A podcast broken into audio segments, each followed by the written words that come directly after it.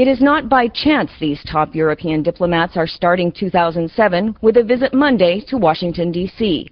They want a global trade agreement, they want it now, and they believe the Bush administration is standing in the way. The five-year-long Doha round of world trade talks broke down last summer, primarily over subsidies to American farmers, which the U.S. refused to cut to levels agreeable to Europe. Private negotiating has nudged the issue forward.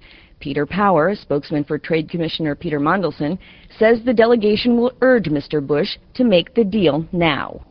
Our pitch to him will be that this is a very important moment, a very important moment that should be grasped, real leadership should be shown, and that there is the makings of a deal on the table. The United States has said other countries have not made sufficient concessions to warrant a steeper reduction in agricultural subsidies.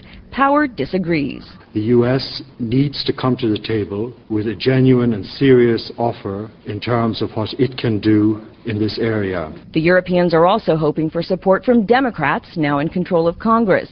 EU Commission spokesman Peter Power says the Commission sees the Democratic Party as friendlier than the Republicans toward liberalizing markets and services worldwide. It's quite clear that Democrats are, by and large, multilateralists. We firmly believe they are genuinely committed to it, and it's a question of tapping into that political goodwill. EU officials say the delegation may meet with the new Democratic leadership ahead of their meeting with the President. Teri Schultz for VOA News, Brussels.